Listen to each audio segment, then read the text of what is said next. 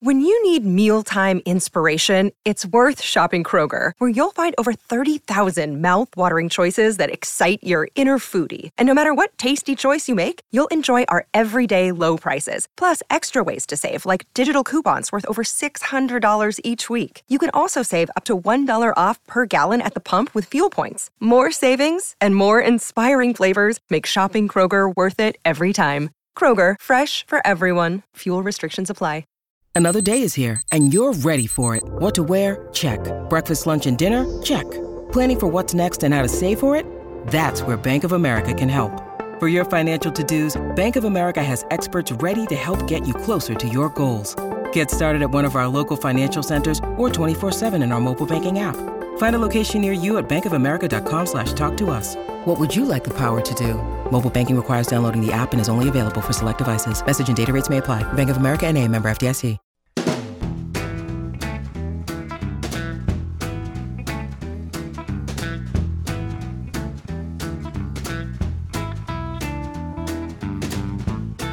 Welcome to a new episode of Land Grant Holy Land in Conversation. My name is Matt Tamanini. On this podcast, we talk to people in and around Ohio State athletics and the sporting world at large to bring you a different insight and perspective to the teams, athletes, and university that you love. On today's episode, I am in conversation with an Ohio State legend and one of the absolute best college football analysts working today, Joshua Perry. Since we are now finally officially in game week, I thought that there was no one better to bring in for the first of two in conversation episodes before Thursday's Minnesota game than one of the brightest analysts over at the Big Ten Network in Joshua.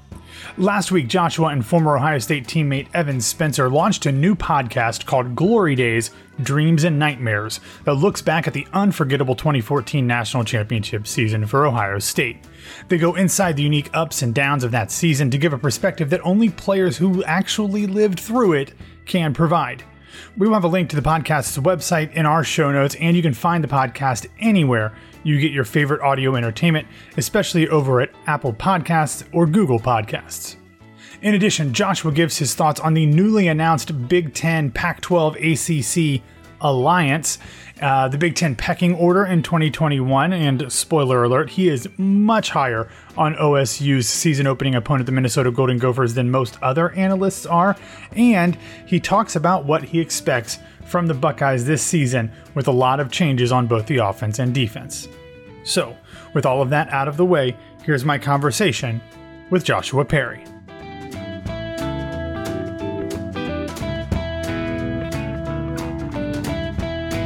All right, Joshua, you are getting ready to launch this new podcast, which seems like the perfect thing for Ohio State fans to relive one of the most incredible seasons uh, in recent memory. Um, you and Evan Spencer, um, as well as uh, the moderator Chris Caldwell, are getting ready to drop Glory Days, Dreams, and Nightmares. What is it? I mean, I think we know the kind of the log line. It's about the 2014 national championship season, but what makes this podcast uh, and this telling of that year's story special? Well, first off, just in terms of the idea of the podcast in general, uh, I'm not exactly sure enough of these sports stories have been told in this long form podcasting format. And so for us, it was really cool to sit down and do the research and jog our memories and really hash out our first person account of how the season went. Now, in terms of our story, it's exactly what I just said. It's me and Evan's perspective on the 2014 season. There's obviously a little bit of background, starting with Evan's recruitment and then into that kind of touch on 2011, but 2012 and 2013, and then into 2014. And we just share really the ups and downs, if you, if you will, the dreams and nightmares that we had uh, from that season. And it's a phenomenal story because of how much it ebbs and flows. When you talk about the loss of two quarterbacks in an early season loss for a team that had high expectations, uh, we had a tragic loss of life in the mm-hmm. form of a suicide of one of our teammates, which uh, we kind of share the story on. But there's also some of those really high points when you look at how the team was able to come together after that first loss. When you look at the run to the Big Ten championship game and then the college football playoff, and some of the personalities that emerged and just this feeling of a triumphant group of men who are purpose driven all for the same reason. It's phenomenal. I think it's something obviously Ohio State fans are going to love, but it's a college football story that if you just enjoy the sport, you're going to be into as well you said that you had to do some some research which is funny because like you said you guys were there. You were part of that team. As you were looking back on some of these things how much had you forgotten? Were there things that maybe you didn't even know to begin with um, that as you were doing that research and kind of talking to folks about things that you were like oh my god i didn't even realize that was happening while i was a part of it actually going on yeah it's it's the game notes type of stuff man. Like you forget sometimes um, who maybe wasn't the leading stat producer in a certain category that really had the game. Like they were the reason why the game went the way that it did.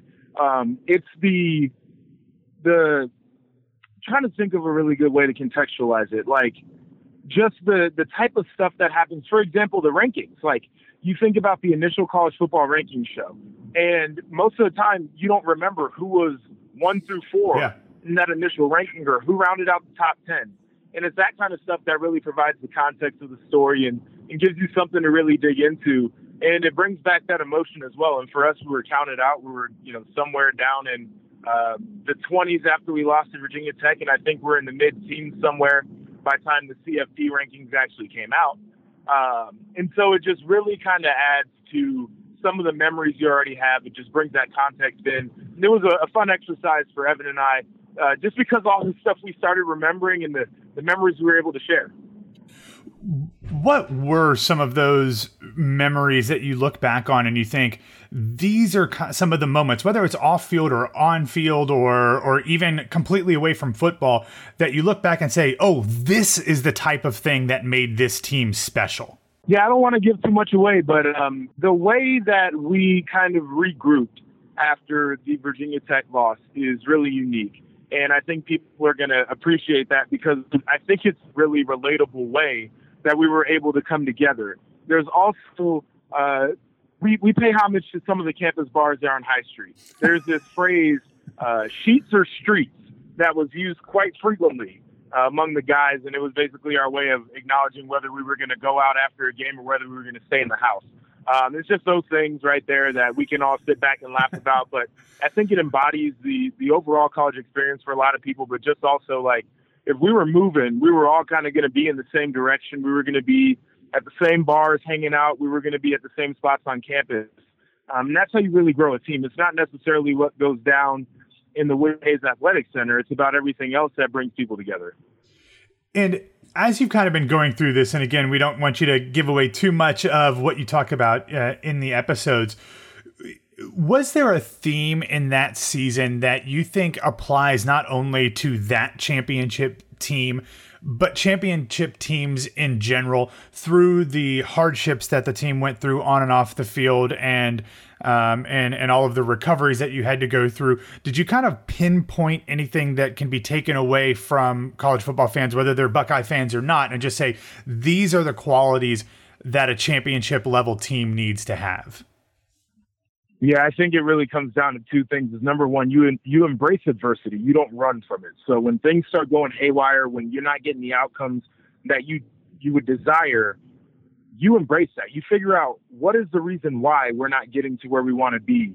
Uh, what are some ways that we can overcome some of the issues that we're facing? And I think that was big for our team.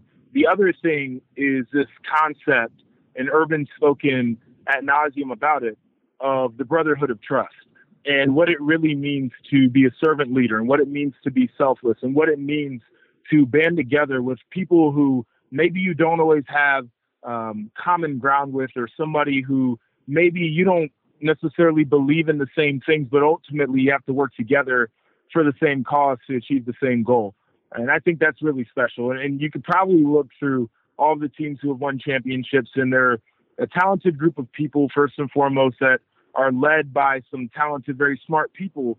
But ultimately, they'll embrace the adversity that they come along and they band together to achieve their goals we've heard so much, like you said, about that brotherhood of trust over the years, and that phrase "next man up" is always something that comes up, especially with this team.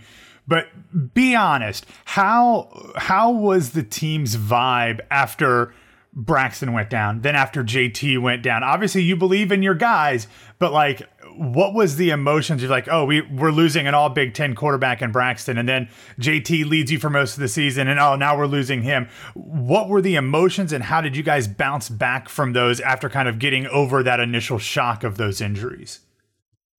Yeah, I mean the, the, the Braxton one, it was an OS moment. Like it happens in practice, yeah. and you could hear a pin drop on the field just from the reaction. I think all of our minds went to, and here's this guy who had been rehabbing all off season to get back on the field, and it's happened to him again.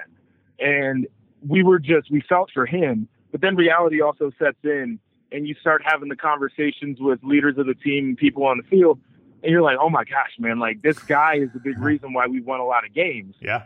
You know, where do we go? Uh, with JT, I think it was such a different scenario because we were already battle tested, having lost the quarterback, and we were in the middle of a rivalry game. And so we're like, all right, well, we don't have much time to think about this. Like, let's let's close out this game, and then we'll figure out where we're going to go from here. Uh, but I, I think the true difference in that one too is oh, we got to watch Cardale over the course of the season, and so we knew that Cardale had something to offer us as a team. And so we were excited about being able to watch him go out there and have his success. And and what success he had, not only finishing out the rivalry game, but going into the Big Ten championship game. I, I don't know if even in in my memory that there was a game where I had expectations, but I didn't really know how to temper them. Like I didn't know what to expect from a game, and then that that or that uh, Big Ten championship game against Wisconsin just. I mean, I couldn't have dreamed in my wildest dreams of having a game happen like that um, from afar. For you guys going into that game, was that outcome what you expected, or is it just always the machismo of going into a, a big game like that? You're thinking the best, or did that even surprise you guys as part of the team at how big of a win that was against the Badgers? No, I mean, for us, it was, you know, the mentality is first and foremost from a defensive player, like make your plays. Yeah. So as a defense, we kind of understood, okay, we got to go out here. Obviously, quarterback is going to be a question. Like, let's make this as easy as possible. Um, but also, we knew that Cardale had a rocket for an arm and we knew that we had Devin Smith, who was like the fastest guy in the Big Ten. And so we're like, okay, this could be a situation where we end up scoring some points. We've got a really good running back who is like peaking at the perfect time in the season.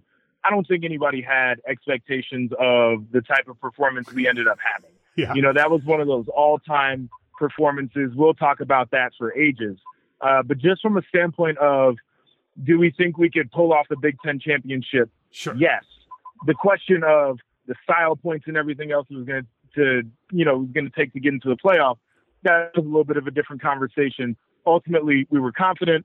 We just knew that we had to go out there and actually execute it. Yeah, I mean, when you say the defense was just looking to make plays, that was mission accomplished number one. And and like you said, uh, Cardale found a way to do it on offense as well. And of course, the rest is history.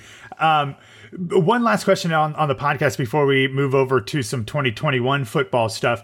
Um, I know in some of the uh, conversations that have been teased a little bit, um, there's a quote, and I don't know if it was from you or from somebody else, but talking about the fact that Urban Meyer might be the worst driver in the history of the world. What what, what is that all about?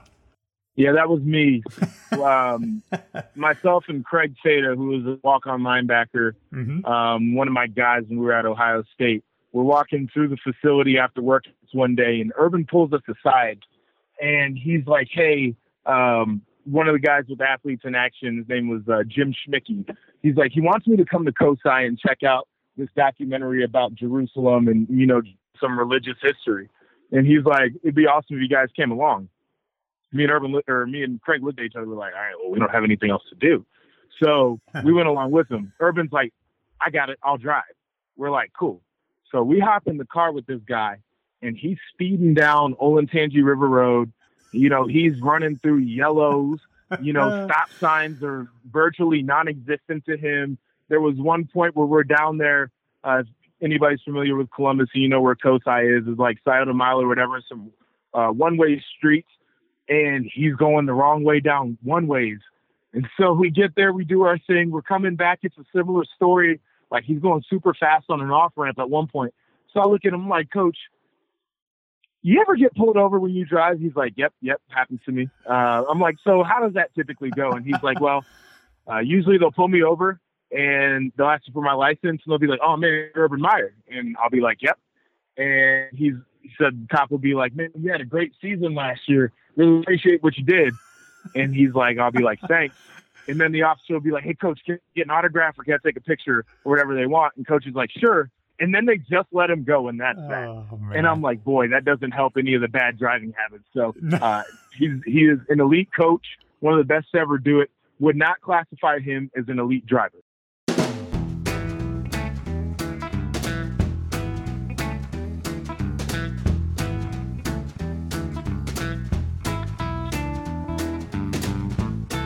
So we are actually, while we're recording, I guess right now, um, on your uh, your employer, the Big Ten Network, they are airing the press conference talking about the Big Ten, Pac-12, and ACC alliance. I guess is what we're calling it. We don't have all of the details yet, and I think some of the the scheduling details are still to be figured out down the road. Anyway.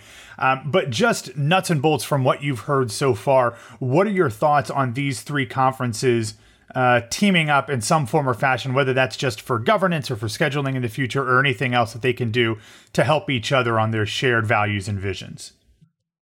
Yeah, I mean, I think the governance aspect definitely helps, and some eyes were open to the 12 team conversation, uh, the playoff conversation that was going on, and uh, Sankey kind of leading the charge on that. And then all of a sudden, the SEC is expanding, and you're like, man, what the hell is going on? Yeah, yeah. Um, so I, I think from that aspect, it gives some power back to some of these other conferences to be able to kind of throw their weight around. And maybe, um, you know, some of the TV partners are in on this, but there's a conversation about media rights for an expanded playoff or whatever it comes down to in terms of compliance and governance and all that kind of stuff.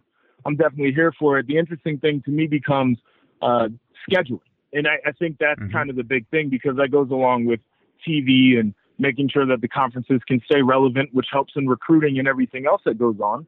Um, and I think it's an it's it's a positive thing, and it's a really unique perspective because you can say that Notre Dame's low key tied into an alliance with the Pac-12, the Big Ten, and the ACC anyway, where they play largely an ACC schedule. This year they've got two Big Ten opponents. They usually have somebody out west, a Stanford, USC type situation.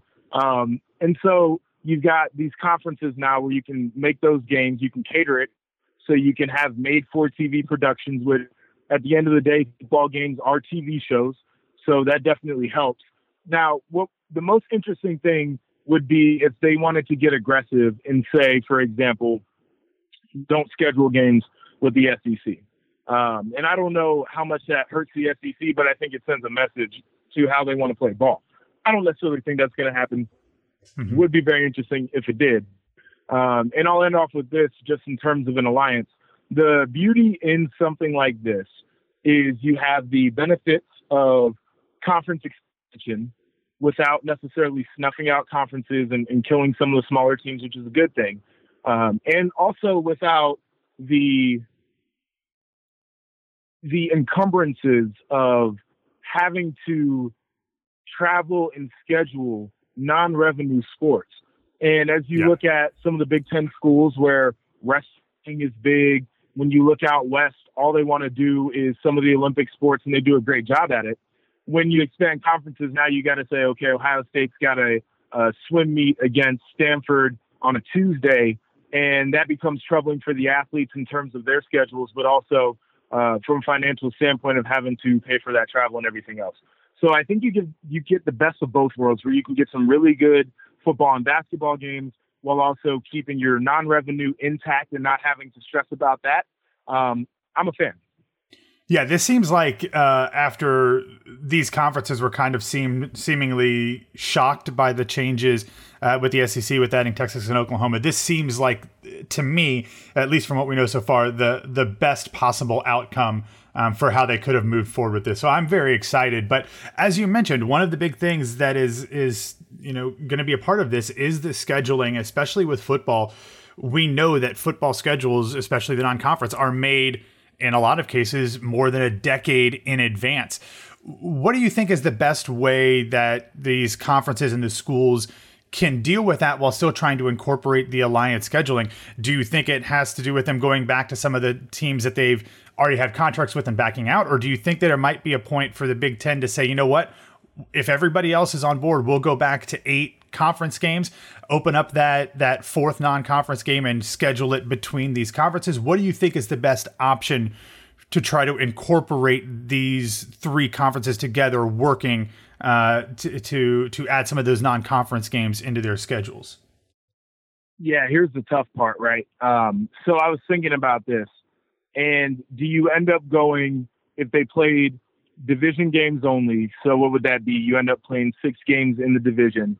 You add one crossover game, maybe two that gets you to eight games. You got four games left.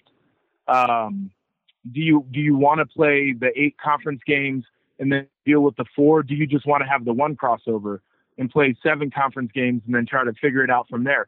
I don't know what the best thing is. If it was me, I would try to get I would try to get whether it was two with the Pac-12 and one with the ACC or vice versa. I try to get three of those games on the schedule. I think wow. it works for everybody. I think that's the way to maximize the money. It's aggressive, and especially if you're talking about playoff expansion, you know, if you're one of the top teams, you can stand to lose a game or two and still probably make it into the show and be able to prove it at the end of the year. So um, now the way that affects some of the um, group of five schools, that that becomes a difficult part, and I, I would really hate to um, damage the opportunity for those athletes as well. But you know, when you're talking about some of the uh, some of the boy ball and some of the money being thrown around, you got to make decisions that are best for the conference. Yeah, absolutely. Well, let real quick before we uh, we wrap up, I do want to talk about this year's uh, Ohio State team and the Big Ten, since you are um, one of the the absolute best at at analyzing the Buckeyes and the conference as a whole. There's a lot of questions about Ohio State's team. We have starting to get some of them throughout camp. We obviously now know that C.J. Stroud is going to be the starting quarterback at least for the Minnesota game. Um, going from somebody like Justin Fields, who had two years um, uh, of a lot of success in Columbus, to a guy who's never thrown a pass in college. What are your expectations for CJ Stroud? And I guess if he's not officially the starter for the whole season, for the quarterback room in general for Ohio State uh, coming into the 2021 season? Yeah, I mean, it's an interesting year because I, I think there are going to be some growing pains at that position and they're going to be battle tested early on. Where I think Minnesota is going to be a better team than most people probably believe nationally, and you've got a uh, a real legit contender in Oregon mm-hmm. um, that you're going to play in the second game, and so you have to learn quickly, and you have to have a short memory if you're C.J. Stroud or one of the other young quarterbacks who don't have a ton of experience. Um, the way I think it ends up going is you probably want to make sure that you get that run game started early, get the quarterback confident, throw some of those quick passes, get him in rhythm. Uh, but then ultimately, you lean on the wide receivers to do what they do best. You got Chris Olave, uh, you got Garrett Wilson, you got a Jackson Smith-Njigba, uh, Marvin Harrison Jr. is one of the young guys. Like you've got a, a, just a roster of receivers that can make plays all over the field, and I really think that you lean on them to the quarterback shine. So if that means you have to scheme up some routes where you know those cats are going to be able to hit it big, that's what you do. If you just let them naturally get open, again, that's what you do. But to me, I, I would. It's one of those situations where they probably need to turn off Twitter and they don't read the the newspaper because people have expectations that Ohio State is going to be perfect right away early on. You know, the the success is going to continue, which it will, um, but it's probably not going to look pretty at times, and those guys have to be comfortable with that you you mentioned the fact that especially early in the season that the Buckeyes might want to lean on uh, the running backs and they've got a very interesting stable of guys uh, there. But Minnesota especially in that first game had a really rough time stopping the run uh, last season. One of the worst not only in the conference but in the country. We've heard a lot coming out of of camp over at the Woody between Master Teague and and Miyan Williams and TreVeyon Henderson do you have any thoughts on who you think is or should be the leader uh, coming out of the running back room? I'm assuming they'll use all of them and probably more throughout the uh, the course of the season. But do you think that there's a best style of back that would help the Buckeyes offense, especially with a young quarterback, whomever that might be? No, I mean I think they're all good. You give the veteran the first shot at it because he hasn't done anything to show that he doesn't deserve the reps. Mm-hmm. Um, and then you start rotating the guys in through there. I think Miyan Williams is really, really good. Uh, like I watched him when he was doing uh, when he was playing high school, and I was covering high school football for a year. And he jumped off the tape. He was playing actually my Olentangy Braves in a uh, playoff game, and oh, cool. must have had like 500 yards rushing. Um, that was my first introduction to that cat. Um, and then, like you said, you got TreVeyon, who's young. You got Pryor, who's young. Like those guys will get a shot at it. And so I say, give the vet guy his reps first, rotate him through, and then whoever is hot, ride the hot hand. There's no, there's nothing that says that the game plan can't be one guy one week and one guy the next week because those are the guys who are playing the best at the time. Um, I do think though that Minnesota will be better in the run game, and I think they've got some bodies up front that are just really good athletes. And they played a ton of young guys. I think they had like nine freshmen at one point on the field last year that shouldn't have been on the field. Um, so they, they've got some experience. They'll be battle tested. So this will be this will be a really good all around game. I think just from the standpoint of Minnesota should be better defensively. So Ohio State will get a challenge and they'll have to um, do some different things to you know have some success, which is good to figure out early on. And then offensively for Minnesota, I know they're maybe lacking a little bit at the wide receiver, and Chris Autman-Bell is day to day right now. But Morgan was the second best quarterback in the conference in 2019, mm-hmm. and they've got Mo Ibrahim, who is the returning Big Ten running back of the year, yep. and uh, something ridiculous like you know 300 starts on their offensive line. I'm exaggerating, but I mean they've got a lot of guys who played a lot of ball. Um, so this will be a good matchup. Well, you mentioned the fact that Minnesota will presumably be better on defense than they were last year. Let's move it over to that side of the ball, your side of the ball um, for the Buckeyes. One of, if not the the most obvious glaring issue that the Buckeyes had in 2020 was their pass defense. They have kind of re-upped, not only changing the scheme uh, a, a, little bit, but also bringing in a ton of young talent in the back part of the defense. Actually, the middle and the back from the linebackers backwards. Um, what are your thoughts on how those changes, both in terms of scheme and personnel, uh, can impact the Buckeyes' defense throughout this season? Yeah, I, I, I don't think personnel is ever a big issue with Ohio State, and I'm, i think yeah. they like the guys that they have. Um, in the back end, they're talking about a, a six man rotation where they feel like they've got guys who can go and they want to put them in different positions to see maybe where they play best in game scenarios. I don't have an issue with that. I think linebacker is definitely young, but the athlete there is just phenomenal. I mean, they've got a bunch of guys who I feel like are D1 linebackers that they can roll out there. Um, I'm confident in that position. I think it's going to come down to a defensive rhythm um, and play calling. And last year, I think Kerry Coombs was really trying to figure out exactly what the defense was going to be. But when you don't have a spring practice and your training camp isn't what right. it usually is, then your first year coordinator becomes really tough.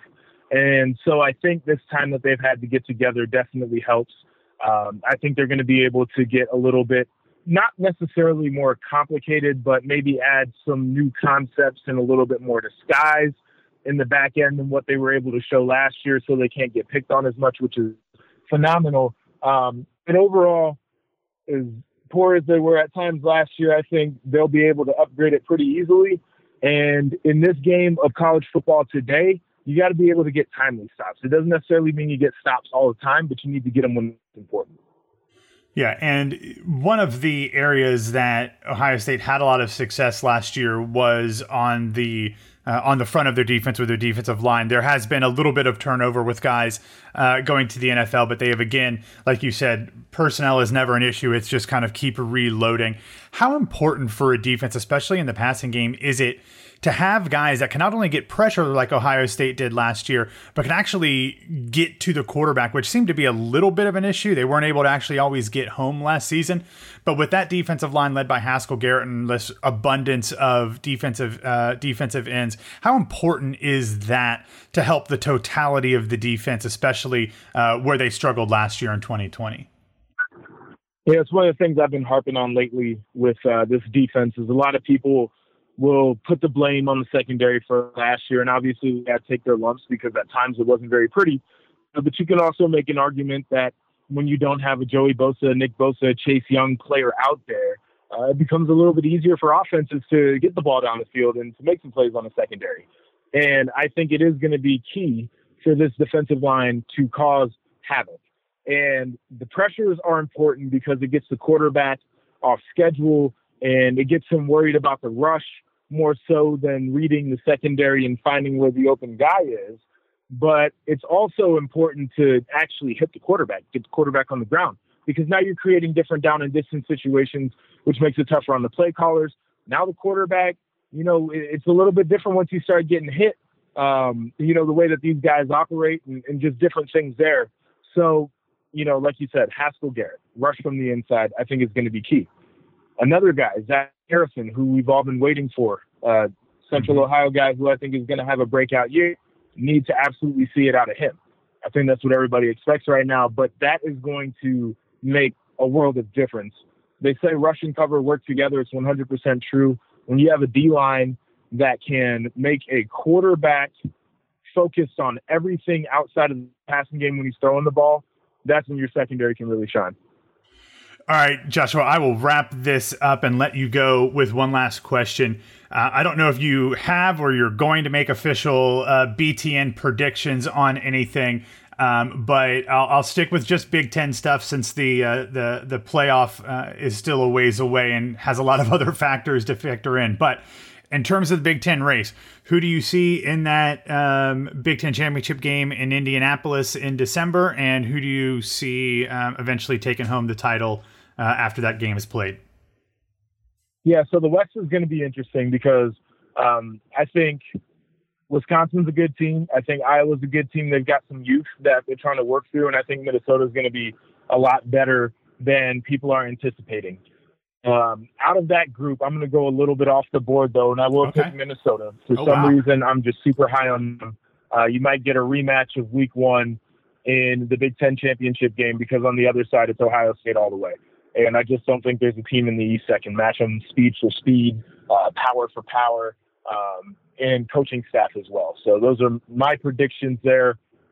I'm going with Minnesota, which may be dumb at the end of the year, and Ohio State, which I know is a, a, smart choice. Yeah, yeah. Do you, I mean, do you think that Ohio State gets into that game unscathed, or do you do you? Because I know you said you thought there'd be some bumps and bruises along the way. Do you do you think they drop one and still make it in at some point?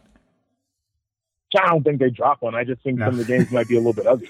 yeah, uh, yeah, which which we've seen before. That's not un, uh, that's not to be unexpected with Buckeyes. Well, uh, Joshua, thank you so much. I've been wanting to talk to you for a long time. You have turned into absolutely one of the the best analysts in college football, and we could not be more proud uh, to have watched you uh, grow this far, and very excited to see everything that happens in the future. And I will absolutely be tuning in to uh, to the podcast uh, as every week as you drop uh, on Wednesdays uh, for the for the next few weeks and months. Definitely appreciate it.